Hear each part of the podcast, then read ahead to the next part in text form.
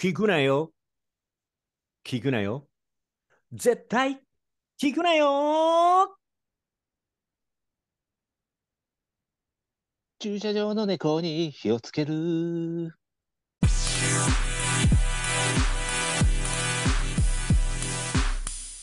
はい、ということでございまして、始まりました。本日も、えー、絶聞、絶対聞くなよのポッドキャストでございます。皆様、聞いていただき、いつもありがとうございます。2023年2発目ですね、今日ね。はい、皆さんよろしくお願いいたします。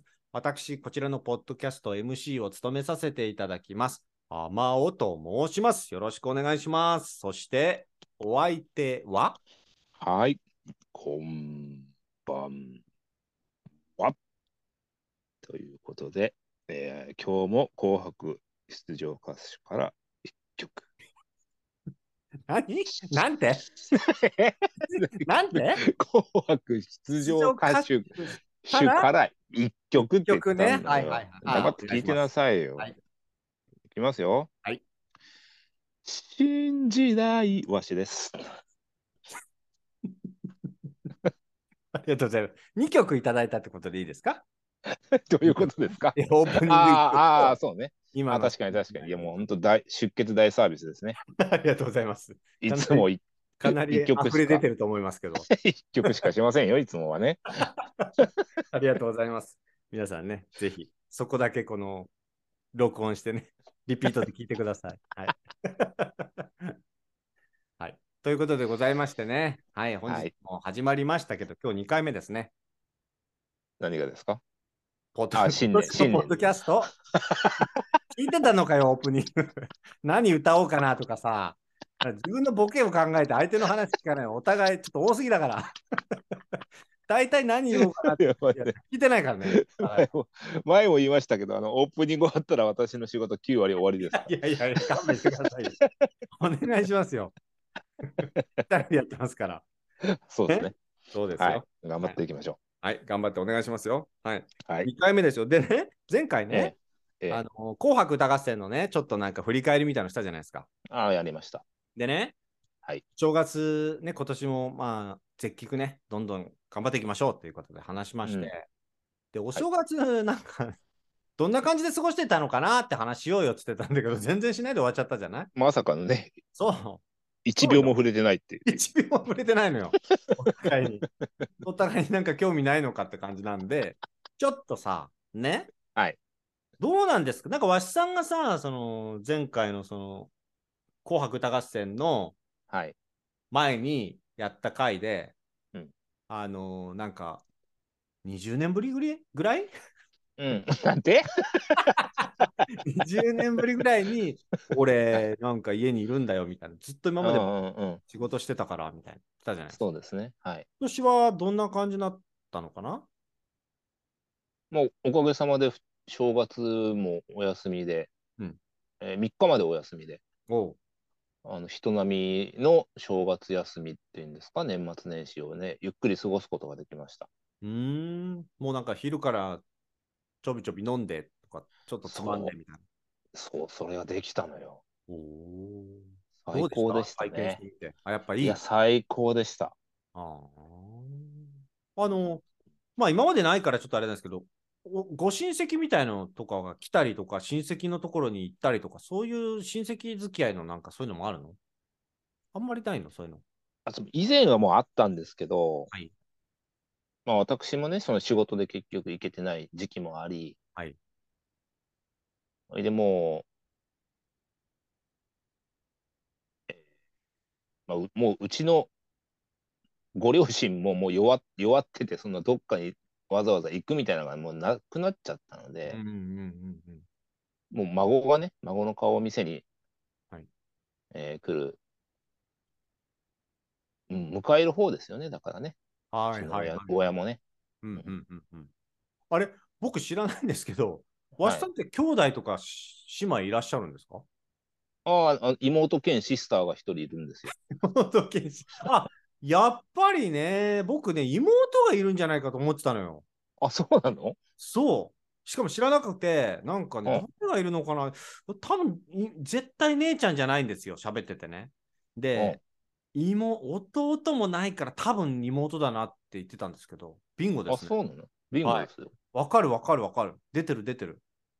妹いいる感が出てますか？出てる出てる。なんかね、お姉ちゃんいる弟って、ちょっと違うのよね、なんかね。へえうん。ちょっと違うね。長男、上っぽいのよ、まず。まあ、ー。僕、長は男で上なんで、なんとなくわかるんですけど、いはいはい。うん。上っぽいのよ。うーん。で、下にいるとして、弟、僕、弟一人いるんですけど、あ、お一人だけですか？そうそうそうそうそあ、あ十12人兄弟の長男とかじゃなう。いです違うわ。違うわ。ジンバジンバブエはなんか子だジンバブエはう。そうだけど、ジンバブエはそうだけど、それ違いますよ。昭和初期のね、家族じゃないんですから。違いますよ、うちは。あ、そうですか。親父パチンコばっかりやってる12人も作れないから。ね二人だけです。はい。フィーバーしてたのかと思って、兄弟も。パチンコだってフィーバーしないんだから。ですよ。そう。うんやっぱ違いますか？その弟と妹が、うんで、それぞれのその兄というまあ立場は同じですけど、そうね。違うもの感じますか？そうね。なんかうね、あのー結構わかりやすいのが、うんまあ今はちょっとジェンダーですとか、なんかその性別とかもいろんな時代だから難しいけど、特に日本なんてさ、まだ遅いじゃない？そういう文化が。そうね。そうとさ、なんか、異性との話し方とか、接する態度とかを見てると。自分の家族に男がいたのか女の子がいたのかとかっていう、女の子がいたのかっていうのが、うん。わかんないけどね、全部じゃなくても、なんとなくうんうんうんっていう感じ？わかるなるほど。うん。で、やっぱ、男男で家の中に女の人がお袋しかいないと、うんちょっとね、なんか、なんとなくそういう、わかるのよ、なんとなく。うまく言えないけどね。家の中に女性、妹でも、特にお姉ちゃんと妹でなんか違うんですけどね、弟の感じとお兄ちゃんのはい感じ。はいはい。うん。そうそうそう。あーまあそうかもね。多少こうこなれてるというか。そうね。そう。私なんかはだって、年上の女の人と話がちゃんとできるようになったのって、本当に二十歳超えてからですからね。あ、そうですか。はい。二十歳って言えば、成人式だったんじゃないですか？先日。ああ、我々、修羅の国ではそういう式典が行われてました。あ、修羅の国でも行われるんですね。どんな感じなんですか？やっぱり、暴走族が来たりとか、そういうのはあるんですか？まだ。来る、うん、っていうか、そのもう、ほぼほぼそういう人たちの集会みたいな感じになる。本当に？そうそう。有名ですよ、全国的にも、うちのそうでしょ？そうそうそう。沖縄。も時々見るし、うん。うん、福岡、北九州、あっちの方も見るし、こっちだとね、茨城県っていうところがね、はいはいはい。結構あるんですけど、まだ多分、なんか、そういうそういう感じになったのは、あのーうちが先陣を切ってたと思いますよ。あ、やっぱそうなんだね。ああいう、うん、なんかもう、そういう、なんていうんですか、族族の方たちのはい延長線上みたいな、はいよくある、こうね、中学校の卒業式みたいなノリでやってるのは、うんあの、うちの修羅の国が最初だっていうの。ああ、なるほどね。確かにね。うんそれどころか、だってスカウトマンとかヒットマンとかい本当にいそうですもんね、その そういうところでいかに目立ってスカウトされるかっていうのがあるんでしょ、きっと。そうですね。うん。武闘派の街って言われてますもんね。まあまあまあね。はい、はい。あまりこう、まあ褒められたことじゃないですけどね。いやいやいやいや、褒めてないですけどね。京都風に、京都風に、京都風に行ったまでですけど。はい。ね。そうか。なんか今年から、いもう成人式って言わないらしいですね。え？なんだそれ？どういうこと？知ってました？いや、だってほら、成人あのあれが変わったでしょ、年齢がそう。か。18? 18歳になったでしょ？そうだよ。だから、まあその全国的にそうなったかどうか知んないですけど、はいあの、こちらはその20歳、20歳 ?20 歳の記念式典っていう名前になった。20歳記念式典っていう名前？20歳の ?20 歳の記念式典。記念式典っていう名称になったみたいですね。へえ、そうか。うん。で、一応20歳でやるってこと ?18 歳でやるようになったとか、そういうのではないの？まあ、20歳が集まるんでしょうね、やっぱり。それは変わってないみたいです。そうなんだね。確かにそうだ。青年のあれが変わったからね。そうそうそうそうそはあ、確かにそうだね。う。うん。うーんそうそう。僕は20歳ぐらいまでは、例えば、まあ、中学生で年上、1学年上、まあ部活動もやってないから、1学年の上の人とも話できないし、する機会もないし、高校生の時も学年1個上の女性と話す機会なんてほとんどないし、緊張しちゃって話せないみたいな感じでしたよ。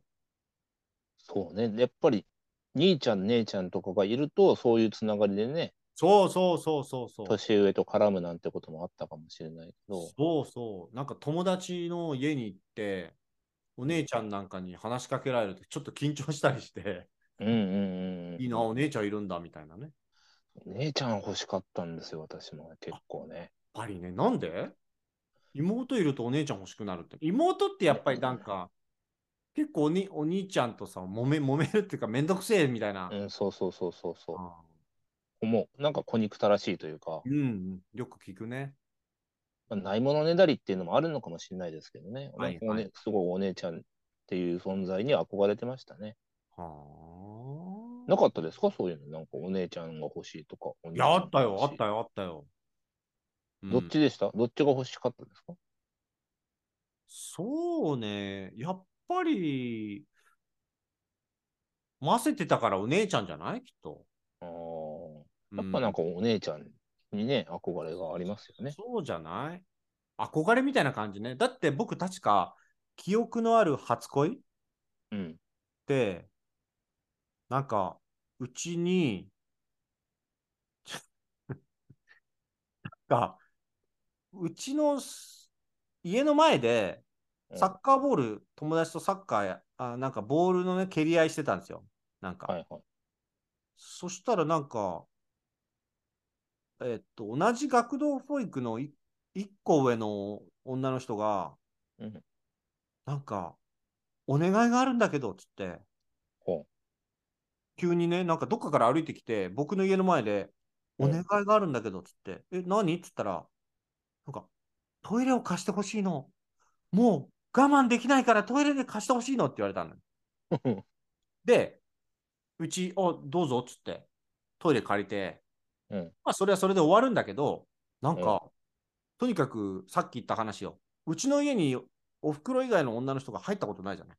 はいはいはいはい。だから、なんか、うちのトイレに、女の人、女の子はね、可愛らしい女の子だった気がする、なんか、お姉さんって感じ。うん。大人の、お大人っていうか、なんか、1学年上だからあんまりあれだけど、女の人が来て、トイレ借りたんだっていうのが、なんか、変な感じで、で、なんだろう、この気持ちいいと思って、うんで、その時に僕、もしかして、これが恋かなって 思ったのを覚えてんだよね。それが一番最初の初恋の気がするね。へえ。また借りに来ないのかなって。いや、もう来ないだろうな、あの人。つってうん。うんえそう近所に住んでる人じゃないんだ、じゃ近所ではないけど、小学校が同じ、あ小学校も違ったのかななんか学童保育っていう、うん親が働きに出てると子供を預かってくれるところがあったんですよ。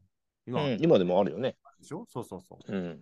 そこに通ってたんで僕ね、親働いてたし、まあ親父は働いてないで パチンコ行ってたから、うん。まあ子供ノータッチだったんで、はいはいはい。だから家にいると誰もいないからっつって、自動、その、そういうところ行ってたんですよね。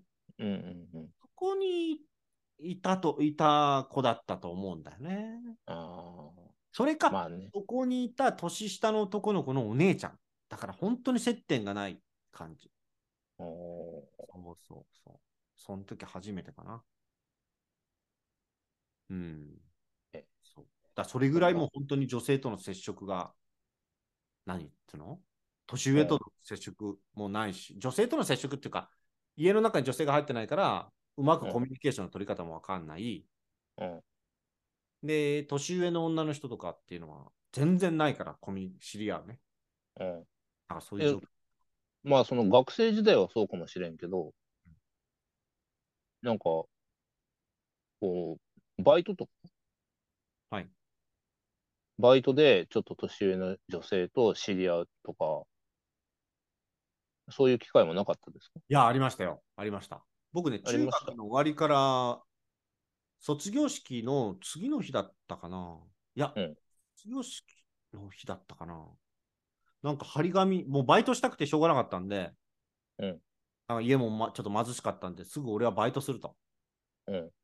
で、なんか家のためにバイトするみたいなね。うん。結局、なんかお小遣いでバイバイク買っちゃったり、いろいろギター買っちゃったりして、あいつ全然家に入れねえな、みたいになってます。うん。まあすぐバイトしたかったんで、中学の卒業とともに、すぐうんコンビニにね、貼ってある張り紙に指さして、あ、うんじゃあ、その卒業前に、その親とその張り紙してるお店に行って、僕バイトしたいんですけど、つったら、卒業したら、高校生になったらいいよって言われたの。で、卒業式になったらいいよって言われたから、卒業式の日に、もう行って、もう働き、うん今日から働けますっつって。へでえ。コンビニ入った。だから一番下よね、要はね、コンビニの中で。そうでしょうね。高一ほやほやっていうか、もうちなんなら終わりからだから。一番年下だからさ。全部上なんですよ。そりゃそうでしょそうそうそう、うんそこでやっぱり女性の、その、先輩もいるからさ。うん。でもこれがね、あ、お疲れ様ですとか、おはようございますって言って、あ、あおはようございますって言って。全然話せない。うんお同じ年はベラベラ喋るんだよ。うんうんうん。全然女の子と喋れないわけじゃなくて、うん年上っていうだけで話せない。免疫がないですね、年上。免疫がないの。そうそうそう。だから、わしさんみたいにその家の中に一人でもさ、うんその同世代っていうかさ、妹でもいいけど、いると全然違うでしょ？だって、妹の友達だって遊び来るし、そうそうだね。免疫できるしさ。うんで、あとさ、なんかさ、家の中にお袋以外の男が、お男ね、女女の人がいないと、うん。あの、幻想が増えるんですよ。あわかるでしあ、きょっとこうだろうみたいなね。そうそうそう。でも生まれた時から家の中に女性がいると、なんとなくわかるじゃない？その、現実がね。現実がね。そうそうそう。んうんうんうん。これはね、ものすごい大きいことだと思うんだよね、僕あは。あ、そっか。うん。嫌なところと、まあ、あんまり嫌なところって言うとあれだけど、なんかあの、見てはいけないものとか見ないし、うんうんうん。見てはいけないものって言うとちょっと変だけど、なんだろう、そういう、なんかり、だ要はさ、あの、アイドルファンとかさ、大体そうよく分かってないわけよ、多分、アイドルのね。いろいろ。そうね。その前回もなんかあの質問が来ましたけど、うん。裏の裏まで。最近もありましたよね、なんかアイドルの不倫でね。ありましたね、だいぶ。さらされてましたけど。うんああいうのとかもわかんないからのめり込んじゃう。まあ、まさしくあれですよ。女の人のことわかんないからのめり込んじゃうんですよね。のめり込んじゃうとか、描いちゃう、描いちゃうね。うんあ、でもそれはすごいわかりますよ。わかる？うん。あのー高校生、高校は男子校だったんで、ああ、それもまたちょっとあれだね。そう、一番その多感な時期にね、うわぁ周りに全部男しかいないっていう状態だったから、その普通校はもちろんのこと、その女子校っていうものに関するもうイメージはもう、それはもうすごかったよ。そうね。うん。え、ちょっと待って、中学は共学？共学。あーそうなんだね。で、うん。高校でいきなり、でさ、思わなかったの高校入るとき、え、男子校って女子いないの？いやいやいやいやとか思わなかったの。全然その気にしなかったの。うん、そう、気にしてなかったね、別に。ってことは、あんまりその中学校の頃とか終わりぐらいに、あんまりそんな興味なかったってこと、女子と話すとか、彼女がなんだとかさ。うん、まあ話すのは別にその男でも女でもよかったっていう感じ。かもしれんん。で、まあもちろんもう高校1年生の夏ぐらいから大公開時代にはなるんだけど、ああ、そうだよね。うん。うん、なんと、なんてとこに来てしまったんだっていうのはね。あそうだよね。情報がないよね、いかんせん、やっぱあの頃は。そう、そうよ。軽くさ、男子校なんつって、なんかもう楽しそうでいいじゃんなんて、ノリで言ったはいいもののさ、あんな地獄とは思わなかったから、地獄って感じたの？やっぱ女子がいないっていうのはねうん、本当もう、花びらのない花みたいな感じ。あわかるわかるあの真ん中の、真ん中のぼっこりしたとこだけ残ったひまわりみたいな感じあるじゃない？夏の終わりぐらいに。悲しく、悲しくなんか。の？畑に。それはちょっときついな。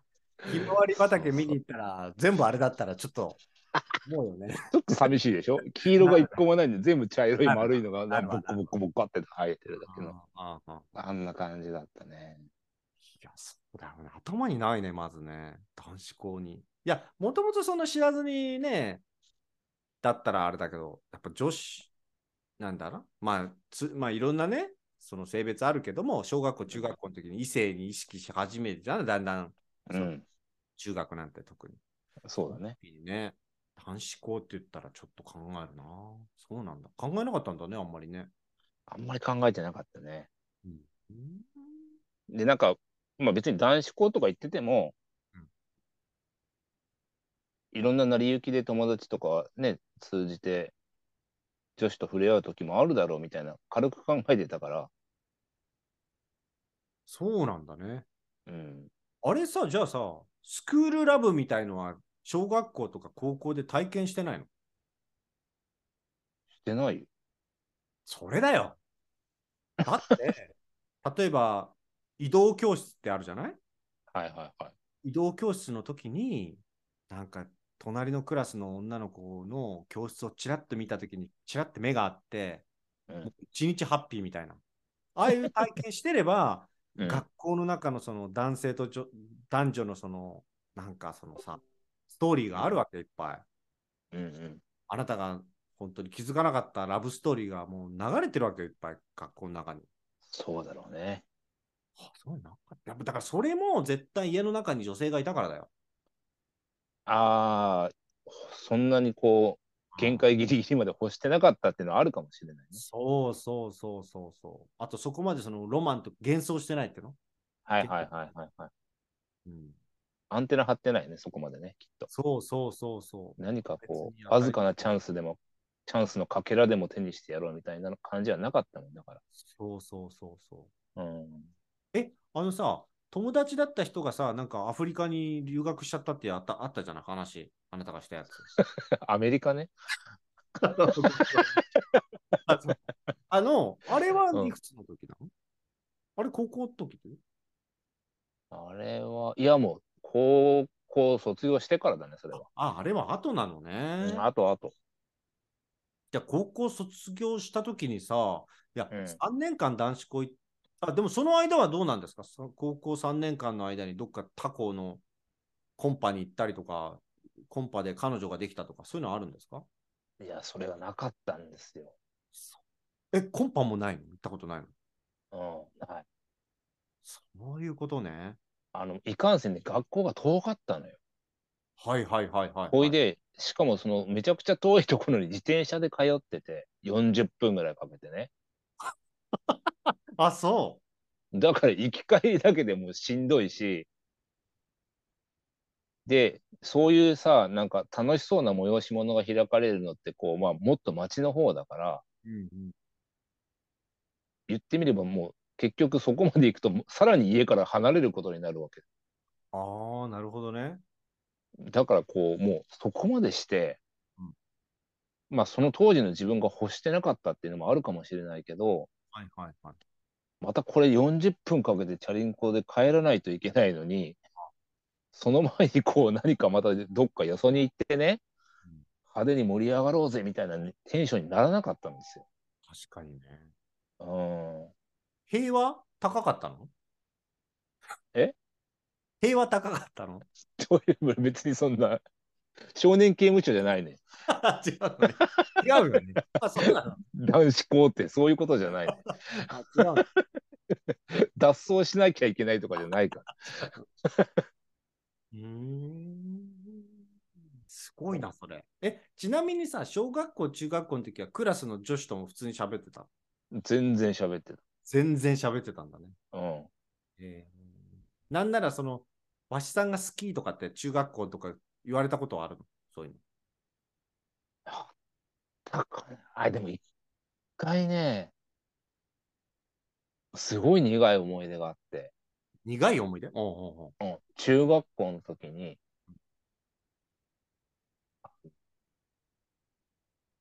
初めてラブレターっていうものをもらって、はいはいはいはいはいはい。で、でもその頃は全然そういう恋愛とか、に全く興味がなくて、うんうん。だよね初めてもらったその手紙をどうしたらいいんだろうってなってあ、あのね、誰とも書いてなかったのよ、それが。誰かからかわかんないってこと？わかんない。差出人不明のやつで、どうしたらいいんだろうってなって、こう自分の中で全然もう気持ちに余裕がなくて、はいで破って捨てちゃったのよ。すごいね。はあ。わかんなすぎてどうしたらいいのかが。はいはいはい。なんて書いてあったのそれ。名前も書いてなんかね、いや、なんか、まあその、好きだっていう気持ちを伝えるって、なんか後日どうこうしたいみたいななんかことだったと思うのよね。へどっかに、どっかで来てくださいだったのかなんか、ーはいはいまあはい。その後のこう進展がちょっとありがちなことをなんか書いてた気がするけどうん、その、その手紙もろとも自分の中でそれをどう処理したらいいのかがわかんなすぎて、うん逃げるようにこう破り捨てちゃったっていうね。そうなんだね。なんかそれ今でも覚えてる。なんなんなんてことしてたんだっていう。そうね、ちょっと、それは苦い思いしたのは彼女だね。そうだよね。でもほら、でもそういうさい、いたずらだった可能性もあるじゃない、結局。ああ、まあね。うまん。あ、いたずらかもと思ったのかもね。あなたいたずらかも。ね。そうそう、自分がそういうことするから。そうね。うん。まあ、誰かってわはっきり分かってればね、ちょっとまた違う身の振り方ができたのかもしれないけど、誰かいないのかね、北九州でさ、うん。小学校、あ、中学校の時に好きな子にラブレター書いたらビリビリに破られた経験がありますみたいなね。ここが。ただその人だね。探す番組のスタッフ総動員して、ねえ。探しますか。まあ、番組のスタッフもあなた一人だけですけど、今のとこ 絶菊であの募集してますんで。あの、中学校ですよね。中学校でした北ね。中学校できな子にラブレター書いて、どこに入れといたの？そのラブレター。どこにあったの？引き出しに入ってまし引き出しにた。はい。ビリビリに後日破られた方いらっしゃったら、あの、絶菊ボックスに絶対聞わかんわかんない。多分その子はビリビリに破られたことは知らないからね。あ、知らないの？いや、わかるでしそょ。見てたかもよ、どっかあなた知らないだけで。いや、だって誰もいない教室のゴミ箱で破ったもん。放課後に。そのゴミ箱見て気づいたかもしれないし、ど どんだけだよ。工場の鉄棒の隅から見てたかもしれない、教室。どんな、どんな作りしてんだよ。鉄棒の隅から教室の中が見える。いや、グラウンドにあるじゃない、鉄棒が。いや、なんでそれが、なんでそれが教室の隅が見える？教室の中に見えたかもよ。そうなんだ。好なんかそんなことがあった。うん、今思い出したよ。きな子もじゃあいなかったの？小学校、中学校。いや、だから中学校の時はいた。ああ、いたんだね。なんかはその話しなかったっけ？え？初恋が中学校。え、その、インドネシアに留学しちゃったことの話しか覚えてない？なんでコロコロ変わんないそれじゃなくて？の違う違う。え、どういう子？いや、違う。違ういや、違う。だ、だ、いや、マーチン、マーチンは出ないよ、もう。違う違う違う。どういう？どういう感じ？だから、普通に、いや、多分話したと思うけどね、いつか、これでも。それ、何何？友達みたいな感じで。え？あんたの恋愛全部覚えてるわけないだろ、こっちは。覚えてなさいよ、相棒の。相棒の何恋愛どういうよ。言えばお前インドネシアのしか覚えてないよ。違う。よ、アメリカだよ、行ったのは、だから。どういうやつ？いや、だから、ずっと友達みたいな感じで喋ってて、あ、なんか、あ、この子のこともしかしたら好きなのかなみたいな感じになってたけど、こう、もう実はその子はもう全然別のこうヤンキーグループの子が好きで、そっちと付き合ってたっていう話。したっけそんな話？そう？したんじゃない？そうそうか、そうか。じゃあいたんだね。うんうんじゃあ切ない思いはしてんだね。うん。うん、そうそうそうそう。じゃあ別に一応恋は少し知ってんだよ。人好きになってんのかね。そうだね。その後よくだ男子校に行こうって思えるなと思ってさ。うんまあまあ今言ってる人もいるだろうから、あれでちょっと。そう、まあそうだね。悪いもんじゃないよ。だ男子校はめちゃくちゃ楽しかったかああ、そうなんだね。ら。うん。あ女子校に行く人もいるもんね。女子校も楽しかったって言うもんね、よくね。うん、そう、やっぱ飾らないからね。ああ。意識するじゃん、異性がいると多少なりとも。うん。かっこつけたり、綺麗にしたり。うん。そういうのが全然ないからさ。はい。裏表も後腐れもないみたいな感じ。まあね。うん、楽しかったよ。うん。そうか、そうか。じゃああんまりその、スクール、なんかラブみたいなのあんまり体験してないってことね、わしさん。そうね、男子校でスクールラブやってるやつはいたけどね。まあね、いるでしょうね。うん、びっくりしたけど、衝撃的な。ああ、そっち、そっち系はあんまなかったの？男子校の時に。ラブレターもらったりとか。さすがにないよ、怖いないか。ないんだね。うんないない。あ、そう。うんパンツ盗まれたりとかもないの？そういうのはないの？ない。どういうタイミングで盗まれるんだよ、パンツ。あ そうかいや、プールの時。プールああ、プールの時ね。プールの時とかね。うんプールなかったもん、うちの学校。あ、そうなんだね。なかったよ。あ、そうか。うん、お風呂だけか。お風呂でなんかい2分ぐらいしか入れないお風呂とか。何それ？だから、少年刑務所じゃねえっつってんの。そうか そうなんだね。うん。面白いね、それね。うん、その後だね。うんまあでも、その男子校の3年間で、やっぱり今のこの性格が形成されたと言っても過言ではなかったね。え、例えばどういうところがきその時が形成されたと思う部分なの？いや、なんかもう、誰よりも面白くないといけないみたいな、ああ、はいはい。うん、あのー友達がまあ一人いて、うん。すごい仲が良かったやつがいるんだけど、はい。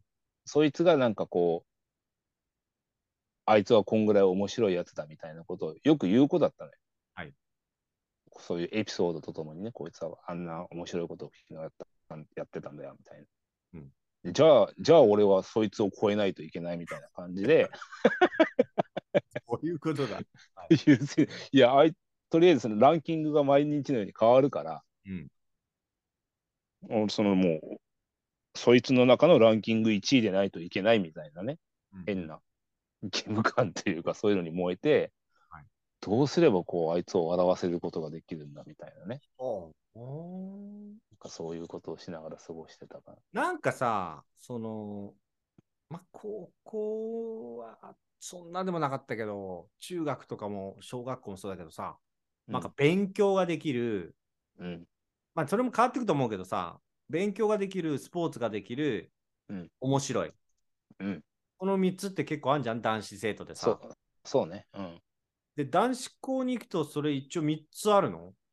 あいつ頭いい。あいつ、なんかスポーツできる。あいつ面白い。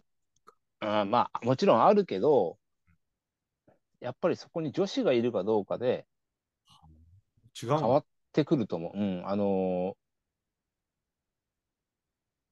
リスペクトしかないっていう感じええそんな生まれるの？ほら、恋愛感情がないからいかんせん。そうね。勉強できるからすげえなって、あいつ運動神経いいからすげえなみたいな。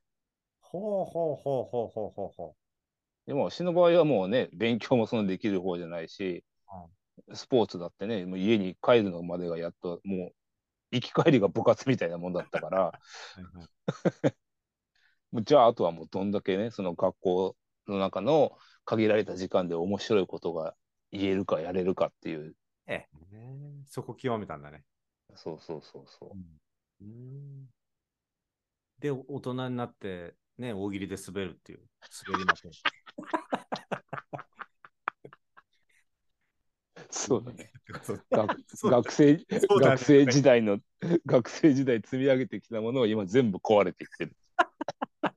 まあね、社会に出て知ることだね、みんなね。そうそう。そうそうそう。社会に出て知ると。大喜利の厳しさみんな知るからね。みんなは知らないよ。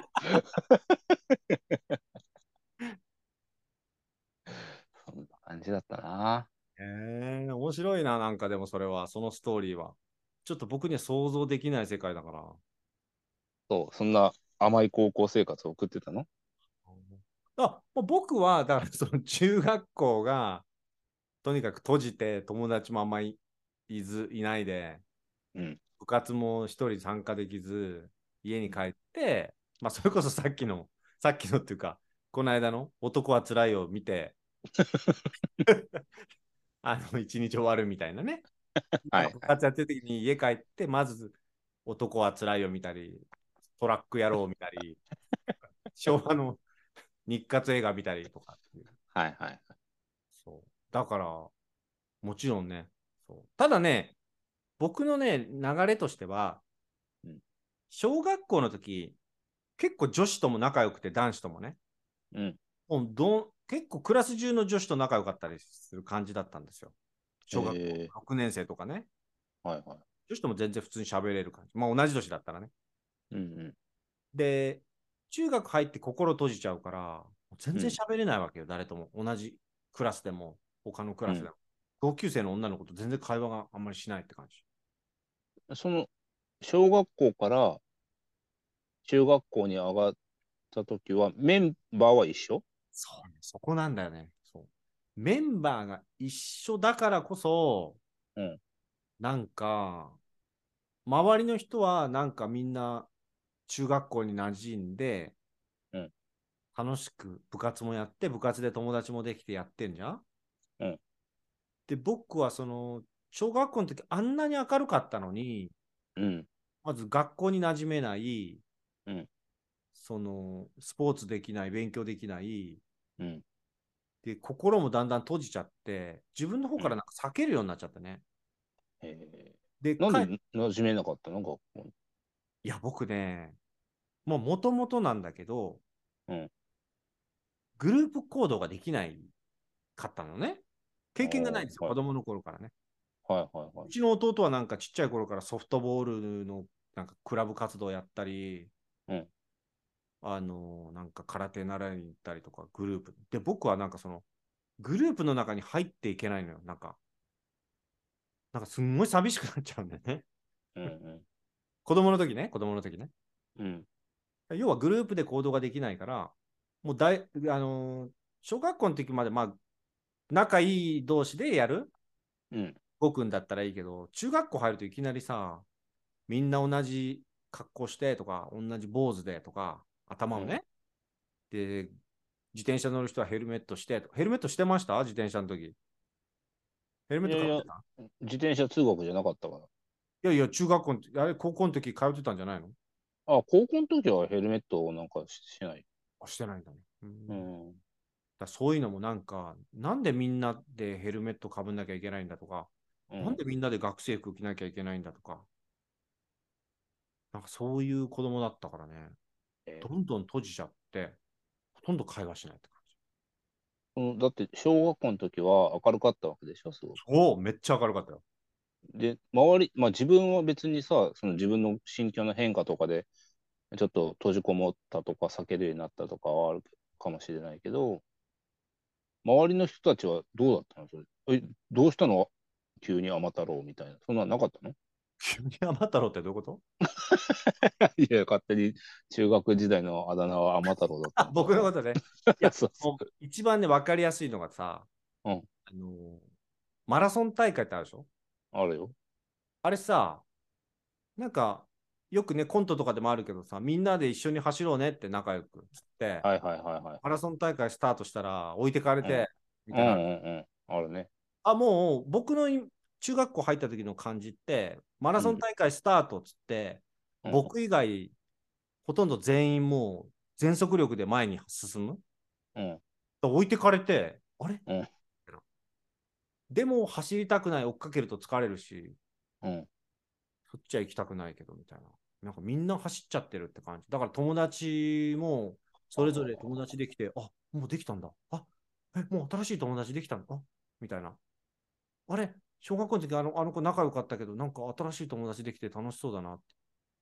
で、その自分がどう見られるかで生きてたから、コンプレックスが強くてね。なんか、その、もしかしてぼ僕が一人ぼっちなのを見てバカにしてんじゃないかみたいな。どんどん、はいはいはいはいどんどんネガティブ思考になるわけね。悪い方にね。そうそうそう。だんだん閉じるわけよ。で、小学校のノリで僕に話しかけてくれる女の子とかいたんだけど、無視したりして。ええあ、思えばそうはい良くなかったね。そう。うん。そういう感じになっちゃったね。閉じちゃったね。だから結構地獄だったね。そうなんだ。そうそう。だから多分学校の放課後のチャイムが鳴ると一番最初に門をくぐるのは僕だよね。あ、帰りね。そうそう。帰りたいうんからさ。うんうんうんうん。で、なんか帰り一人で帰ってんのも見られたくないし。っていう感じええあ、もうだから誰よりも早くも帰る。そうそうそうそう。まあみんな部活あるからあんまり帰らないんだけどさ。うんうんうん。僕はそういう感じだったかね。まるっと3年そんな感じだっいやね、最初僕サッカー部に入ったんですよ。だ絶対入らなきゃいけないって言われたからさ。た。うん。部活動完全にやんなきゃいけなかったの。あ、規則そうなんだね。はいはいはいはだ僕サッカー結構詳しいでしょ？い。いや、全く。静岡サッカー結構有名なんですよね。いや、そうですよ。清水とかね。うん。で、僕はサッカー部入って。うんで、2日ぐらいかな。なんか、あの、2年生に、うん1年ボール拾えよって言われて、で、周りの人見たらみんなボール拾いに行ってんすよ。2年生、3年生蹴ったボールをね。そりゃそうでしょうよ。そう。まあ、僕はだから、さっきのマラソン大会じゃない。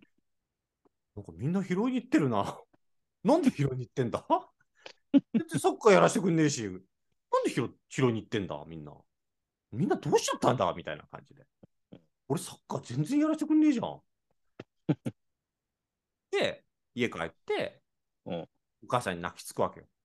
うん。全然サッカーやらせてくんないって。うん だからもうそういうなんかグループとかバランスとかなんかそういうスポーツとか全然分かってないわけよ。うん。うん。でやめたいっつって。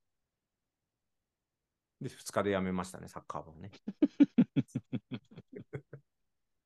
まあ、その中でもだんだんやっぱもう生活しなきゃいけないから通ってるうちに、まあ小学、それはやっぱ救いだったけど、小学校の時すごい仲良くて、うんそのジミー大西みたいな人がいたんですよ。そう。何僕一番仲良かったらそのジミー大西みたいな人で。面白くて、あまあでもね、志村、なんか志村けんのモノマネする、まあジミー、ジミーと志村けんってちょっと難しいな、足した感じ？全然、全然足せないよ、そ のジュン君っていう子がいて、その彼が僕好きで、すごいバカだったの。うんその子すごいバカなのよ。本当にバカなのね。勉強もできないし。うんで、彼が、なんかそんな僕でも、僕はなんか親友だっつって、僕に優しくしてくれたのよ、ジュン君は。うんうん。そう。だ彼とは仲良くて、で、彼をもとに、その彼の友達とちょっと一緒にサッカーやったりとか、そういうぐらいのリレーション、あの人間関係あるかな、中学校。うーん。そう。だね。そんな感じだったから、当然の女子と喋れないよね。ただね、ね。うんあの小学校の、なんか、なんか、仲良くなれなると、すんごい仲良くなれるから、女子とかも。なんか中学校の時にね、一人か二人くらいはいたんだよ。何が？話せる女の子が。ああ、うん。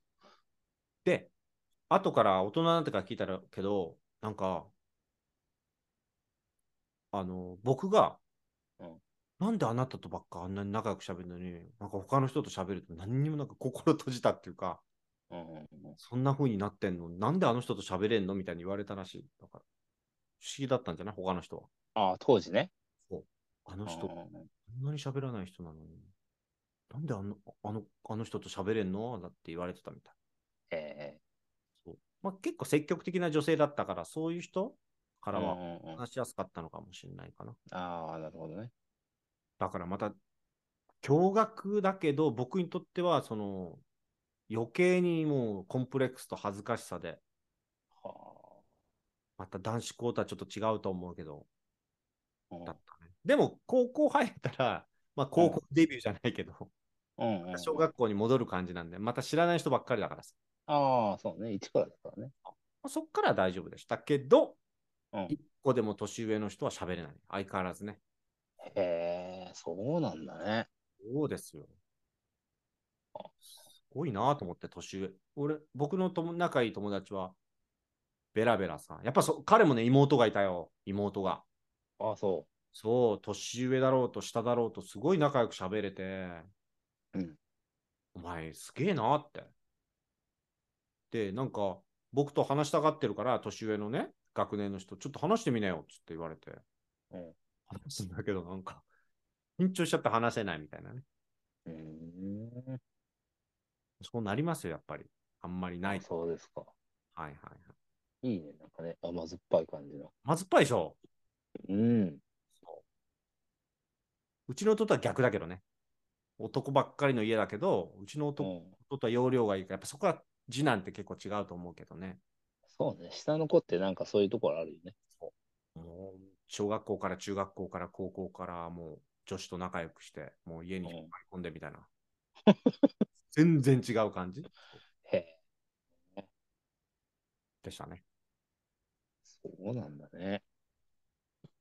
まあ、年上とか年下って、結構ね、僕、その、だから人間関係、上下関係も知らないから、その、さっきのアルバイトで、うん。一番下で入ったけど、年上にタメ語なんですよ。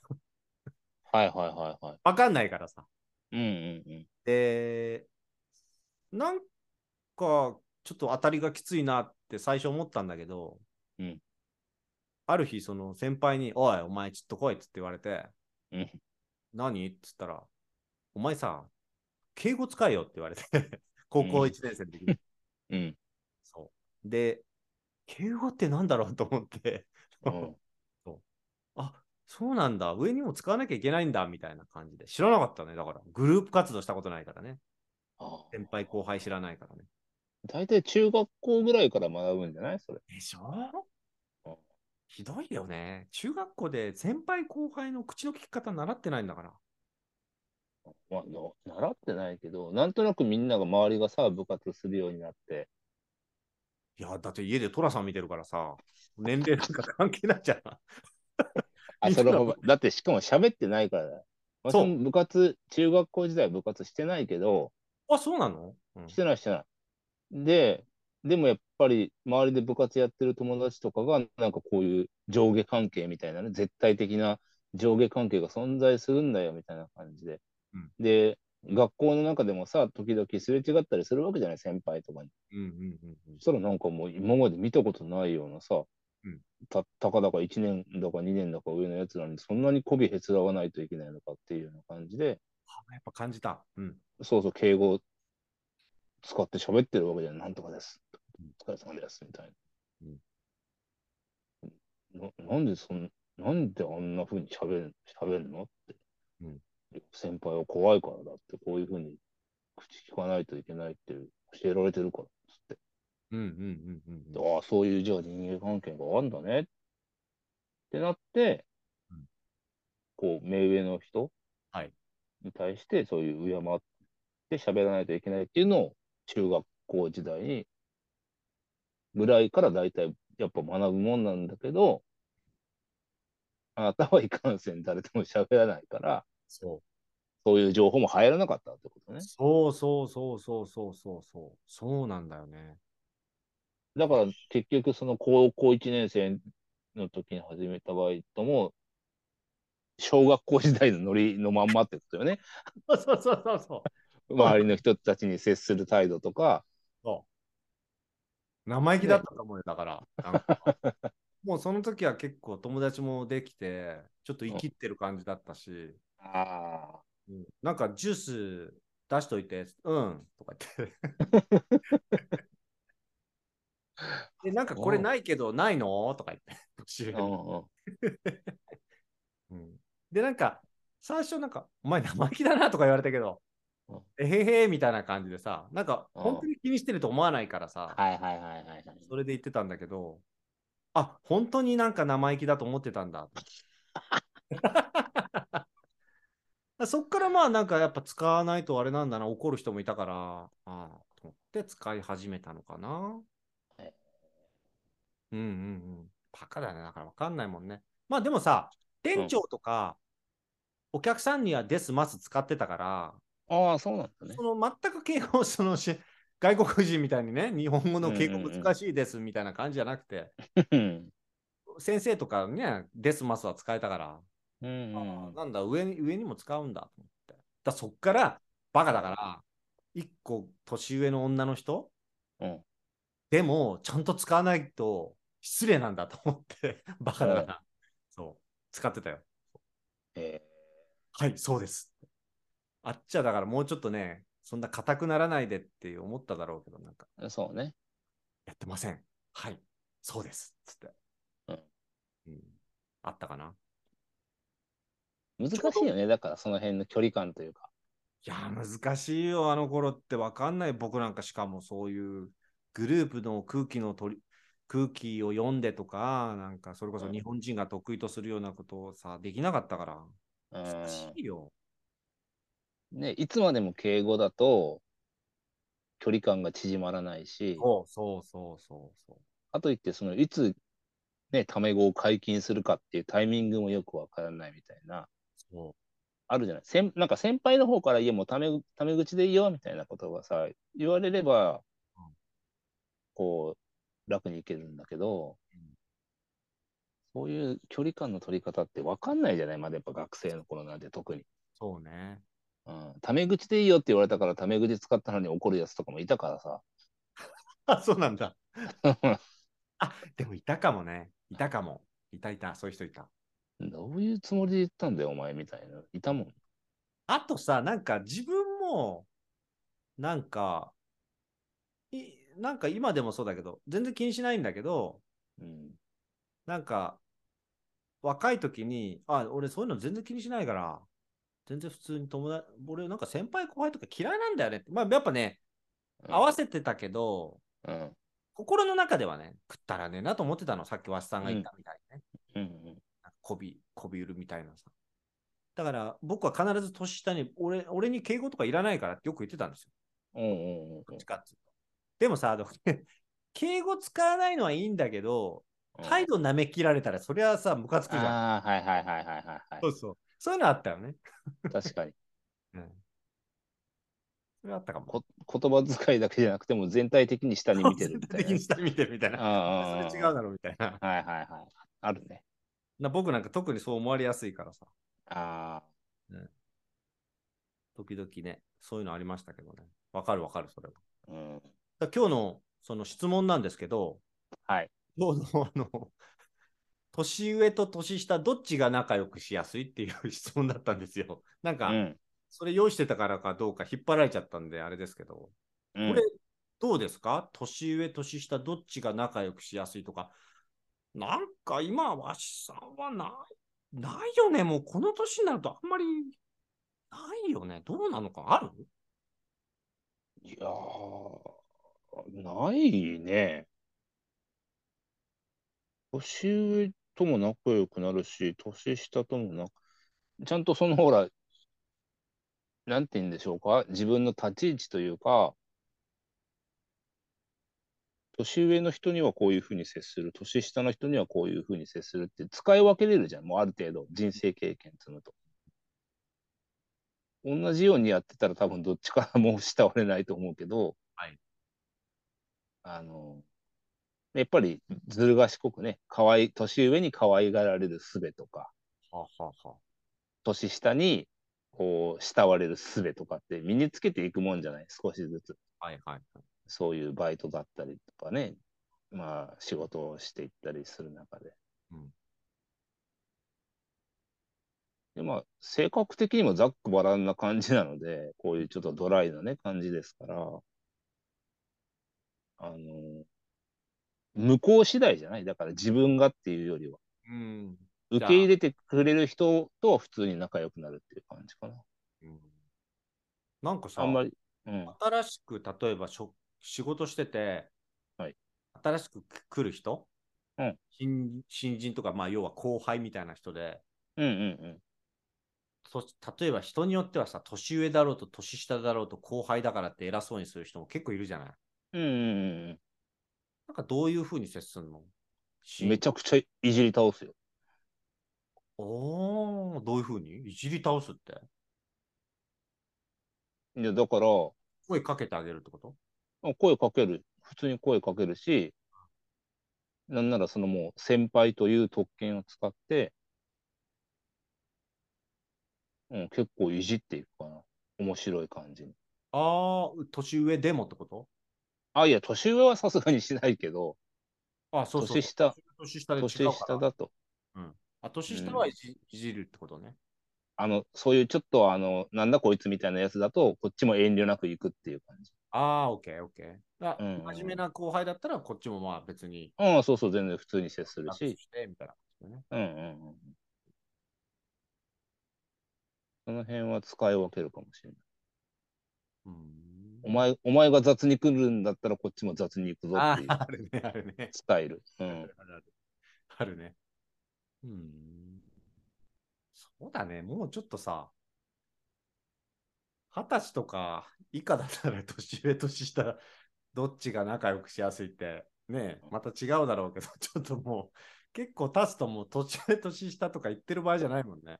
うん、まあ変わんないよね。でもどう、どうですか？どっちが苦手とか得意とかってありますか？いや、もうないね。やっぱこの辺はね。うん。そう。合わす。なんかね、やっぱり、その、さっき言った僕の学生時代の、その地獄からの処世術？うんうん地獄からどうやったら自分がそういうふうに悩まないかっていう処世術の一つとしては、うん。うん。自分が演じるうん。しかないと。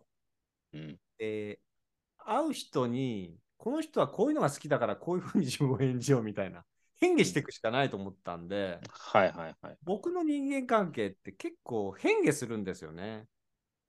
だからそれで結構ね、若い時大変な時もあったんですよ。変化しすぎて。だからう、んすごい威張りたいやつ、やからみたいな人には、下から行って、気持ちよくさせちゃって、うんうんおう来いよみたいな感じで言われて、あ、はい、ありがとうございます。うん。そうでも本当は別になんだこいつと思ってたりもあったしね。その人が一番自由で気使わないでいられるような相手を演じてたっていうのがあるかな。若い時ねね。はいはいは結構疲れるんだよね、あれね。い。いや、疲れるよ。だって本当の自分じゃないから。そうそうそうそう。でもなんかそれでリレーションを保つっていうか、処世術だよね。ね、結局、ほら、自分がどうこうとかじゃなくてさ、その人の理想の自分でいないといけないっていう状態じゃない？そうよ。それは疲れるよね。疲れる疲れる。もうそれがすごい疲れてて、結構なんかその、すごい距離近寄っちゃうんだよね。合わせ相手に合わせるからさ。うんうんうん。で、疲れるからパッて消えちゃうんだよ、僕なんかね。ああ、するとはいろいろ事件も起こるわけよ。人間関係の事件とか。うんうん。怒られたりとか、もちろんストーカーみたいなのもあったしね。へえ。そうそうそだから、その距離の取り方っていうのが、年々ね、若い時はそれがうまくできなくて、そうね。うん極端すぎる。仲良くなりすぎて、急に離れるから、ああこっちも何だったんだ、みたいな。ね。で、だんだんなんかもう、無理しなくなって、自然に、別にこの、俺このスタイルでいくけど、それで良ければ、合わないんだったら別にどうぞみたいな。あーそうね。今、時間かか。今の天尾さんはまさにそんな感じですよね。そうね。でも時間かかったよ、結構。うん。うん。だから逆にそういうね、苦しい時を経験してるからこその今のこう絶対的なポジションというか、ぶれないスタイルっていうのは身についてるんじゃないですか？あのね、でも羨ましかったよな。わしさんの、その脳、なんかわしさんのイメージは脳を言うって感じでね、言えるから。脳が要は言えないわけよ。気が小さいってことよ。うん若い時の自分は気が小さくて脳が言えないのよ。だから脳ほとんど言わなかったんで、僕誘われたら絶対行くし、悪いから相手にね。うんうんうんうん。でも、わしだったら例えば予定があったら、いや、予定あるから行けないよとか、うん。いや、ちょっとなんか今日行く気しないから俺はいいよって言えるでしょ？うんそれはもう10代から言えてたの？ああ、どうか。な。あんまりでも、学生の頃は、そんなに手広くいろんな人とっていうのはなかったから、うんほら、言ってたじゃん、さっきも高校生の時も、こいつの中で、こいつのランキング1位でいなきゃいけないみたいな。刑務所の中で。刑務所でね、何もやってないよ、悪いことは。ドラえもんのなんか、でっかい秘密辞典帳みたいなの一回万引きして捕まったぐらいだよ。今日、さっきちょうどドラえもんの漢字辞典っていうの読んでたんですよ。今びっくりした。なんで知ってんだよと思って。ドラえもんの漫画の漢字辞典っていうのをね、よく外国人と読むんですけど、一緒に。あ、そうなんだ。びっくりした今。俺がね、もうちょっとタウンページ2冊分ぐらいの分厚いやつでさすがにバレちゃったっていうね。そりゃバレるだろぐらいですからね。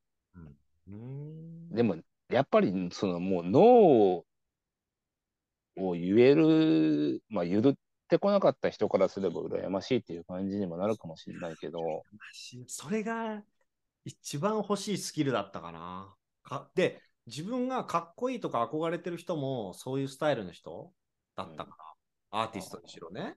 ああ、はいはい。はっきり自分の意見を言えるみたいな。でも言えないのよね。なんかさ、これってや、なんか難しいけど、相手を傷つけちゃうんじゃないかって思うわけよ。うんノーって言ったらね。だって例えば、今日飲み行こうぜって言ったら、なんか、行きたくないなと思った時に、うん。まず、いや、俺行きたくないよって言うと、あなんか、行きたく行きたくないって俺のこと嫌い、なんかと思われそうで、自分が思うタイプだ、はいはいはいはいはいはい。まず言えないのよね。うん。ちょっと諸生術としては、なんかちょっと予定があるとかさ、でもうん予定があるっつって、じゃあ、木曜日はどうとか言われるじゃない？うん。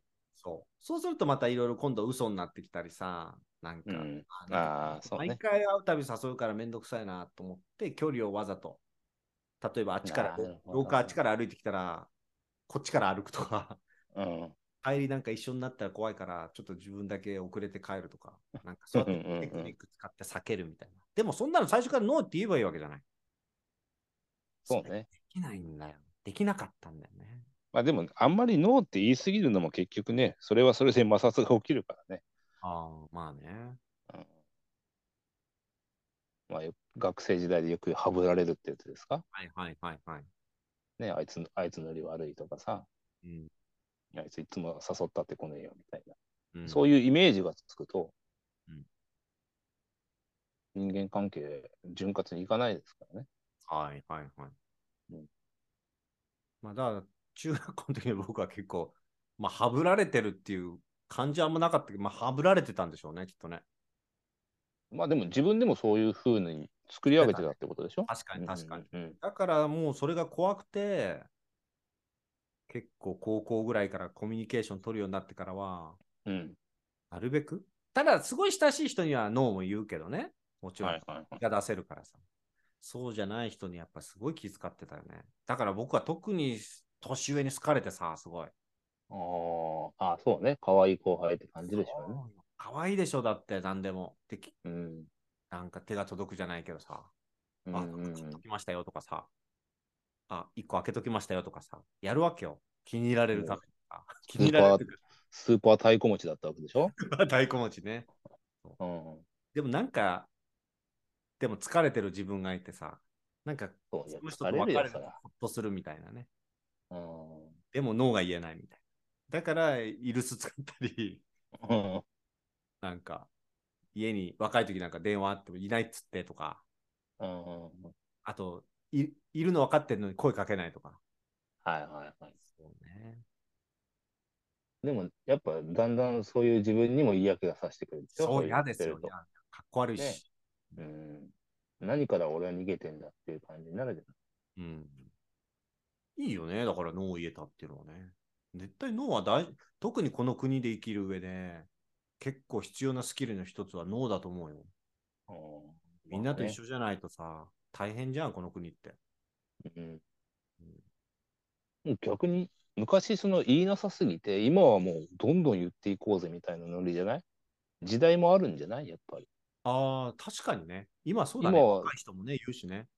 ね何でももう何か言えばハラスメントにされてさ確かに。それはいいよいい時代になったもんだよだから。な。ね。うんだから面白いよね。例えば、わしさんが男子校の時にもしかしたらインターネットが盛んだったらどうなってたかとか、僕が閉じこもってトラさん見てた時に、うん。インターネットがあったらね、どうなってたかって考えるのも面白いね。時代が違う。ねそうそうそうそお手本とか正解がさ、見れるじゃん、うん身近に YouTube そう見れば、大人のね。う。それはね、すごくでかい。やっぱ情報っていうのはすごい武器ですからね。でかいと思うよ。うん。こういう風にしてたらこんな大人になるっていう情報があるわけじゃない。もう今の子たちは。そうそうそでも当時のわ我々にはそういうのがなかったじゃん。お手本のようなね、教科書というか。う。ないから。だって同級生が何考えてるか、どこの、どこから得るってないもんね。ドラマ、ドラマの毎度お騒がせしますとか知ってる？知ってるよ。うちの子に限ってとか、ああいうのでから女子の情報とか得ないと分かんないじゃない。接触もないとさ。そうね。そう。あ、女子ってこんな感じなのかな。そう。パンツの穴っていう映画があって昔さ、菊池桃子の。知ってる？知ってるよ。あ、女子ってこういう感じなんだ。みたいな。今なんかインターネット開きゃもうね。うん。もうね、わかんないことヤフー知恵袋で聞けばいいんだから。いる言ってんの。あんまりいないだろ。あんまりいないけど。そう。全部答えてくる。おっさんやん、それ。ちょっと。あの、あの、あの世界で生きてるプロがいるじゃないだってあ、ないんかさ。るけどね。そうね。あそれは面白いね。いや、だから学ぶものがあるからね。まあでも、ある分迷うっていうのもあるのかね。何が正解か分かんないってのもあるのかな。そうそう。今はもう大情報過多だから、今はね。増えすぎだよね。うん。で、どっちがいいとかどっちが悪いとかの聖者の判断もつきにくいからさ。うん。そうね。お多すぎるは多すぎるで難しいよね。うん。あと思うのはさ、今の感覚で、ちょっとあの時の中学校に戻ったら、うんこんな感じかなとか、今の感覚で高校行ったら、これ、ちょっといけるなとかさ、なんかそういうの考えたことはないの？あるあるある。あるでしょ？うん。もっとこう、自転車飛ばしてあ、あっちの楽しそうな方に行ったらよかったとか思うもん。そうだよね。それどころか、女子とか連れてきちゃうんじゃない？男子校に。いやもうなんなら女子校に乗り込みに行きたかった。女子校に乗り込む。ね。そういうのはあるよね。だよ。だからなんかやっぱりそういうふうにいろいろ生きてくきて、自分と同じような人に出会うんですよ、生きてるとね。そうだね。若い子にね。そうすると、うんなんかこの言いたくなっちゃうんだけど、ここが難しいな。なんかその厚かましいを、なんか厚かましくなっじゃないかっていうか、なんかこうしたらこうだぜって教えたいとかさ、ああ、はいはいはい。あ、俺もそうだったけど、みたいなね。あるかもしれないね。ない？そういうのなんか。言いたくなっちゃうけど、言わないで我慢してるっていう。いや、ありますよ、それはもちろん。あるけど、でも絶対的に全く同じ道のりを歩んでる人なんていないしさ。うんね、それをなんかもう言っちゃうのはもうただの自己満なのかなとかも思ったりするしさ。そうね、そうそうそうそう。うん。聞かれたらね、こうじゃそうそうないそうそうそう。とかうんこういうのもあるよとか、俺はこうだったよとか。うん、そうそうそうそうそう。ね武勇伝では何でもないけどさ。うんないのにもう、いや、こうじゃない、しないとダメだよとか、こう生きろよとかさ。うんたかだか、10年だか何年だか、そいつよりも人生経験が多いっていうだけでさ、絶対の正解を出せないわけじそうね、そう。ねあそこは気をつけてるよ。なんかよくマウントって言うけど、なんかうん、つい言いたくなるけど、あんまり言わないようにしてる。ででも結構言ってる人多いけどね。特に会社よ。会社とか見てるとさ、そうね。うんね、うんもう時代も違うんだよって、若い子全然聞いてないよと、う響いてないよと思ったりするけど、うん。そうだね。その根性論とかももうね、そうだしね。うん。そういうのは感じるね。確かに。そんな感じですかね、今日はね。なんかね今日のトピックはなんか結構あれだね。あの、笑い、笑いのない。ああまあ、たまにはいいんじゃないですか、ね、こういうのもね、面白いね。いや、いいと思いますよ、こう。もう本来そもそもね、正月どうしてましたかっていう話をするはずだったと思うんだけど。そうね。ちょっとよくわかる。あ、なんだっけ？もう忘れてどこでどこで道を踏み外したのかわかんないけど、急になんか、お互いの学生時代の闇を語り合うみたいな。いや、なんかさ、この、今日の質問が、年上、年下、どっちが仲良くしやすいっていうのをずーっと見てたらさ、もう、うん。これテーマで話してたわ。なんか。気づいたら。何してんねだから一回、一回ちゃんとなんかバイトの話そう、に一回振ってくれたのにさ、ど、もうそっち振ってもちょっと長くなると思ったから。でしょいや、全然食いついてこねえなと思いながらさ。そうそうそうそう。ありがとう。バイトの話はね、めっちゃ長くなるから。いやー、いや、お互いなんか面白そうだもんね、その話はね。そうそうそう。だからちょっと違う方がいいかと思ったんで。いや、もう今日もね、もう完全にカウンセリングの時間ですよ、あなたの。あなたの抱えてた深い闇を先生、ありね。がとうございました。明日からやってみます。思いっくそマウント取ってんじゃねえかってね、最後に。っていう感じですね。はい。はい。ということでございまして、こういう日もあるんですよ。絶対聞くなよ。ね。まあ最後まで聞いてくれた方、どれぐらいいらっしゃるかわからないけど、こういう日もあるんでね、ぜひとも皆さんもね、いろんな思いとかね、いろんな経験しされてきてると思うんでね、そういったお話なんかも、別に相談とかじゃなくてもいいので、なんかご意見、ご感想があったら、絶対聞くなよボックスにください。メッセージね。下のリンクにありますので。あと、わしさんとバマオで、ツイッターお互いやってますので、そちらの方もメッセージお待ちしております。DM ね。どうでした、わしさん、今日は？いや、なんかね、いあの、これまでとは違う感じで、途中で収録してるっていうことすら忘れてましたよ、私は。それは結構いいね。あなたと、あなたに普通に電話してるみたいな感じでした。そんなことないだろう、こんな。こんな電話。まあまあ、プライベートでね、電話することもないけど、なんかそういう感覚でしたよ。あの、昔の友達と喋ってるみたいな。そうですね。まだ会ったこともないんですけどね。うん。不思議がられますけどね。あそこれそっか、これ録音されてるんだったなって途中で思い出しましたよ、あまあ、それもなんか結構いつもと違う感じで面白いかもね。そうね。まあ、もう何一つね、面白いことも言えずに、本当申し訳ないですけど。本当ですよ。そうです。そんな感じですね。じゃあね。はい。ということはどういうことですか？ということで、感無量ですね。わかりました。ありがとうございます。はい、ということでございまして、本日も、えー聞いていただきありがとうございました。聞くなよ？聞くなよ？絶対聞くなよ。でした。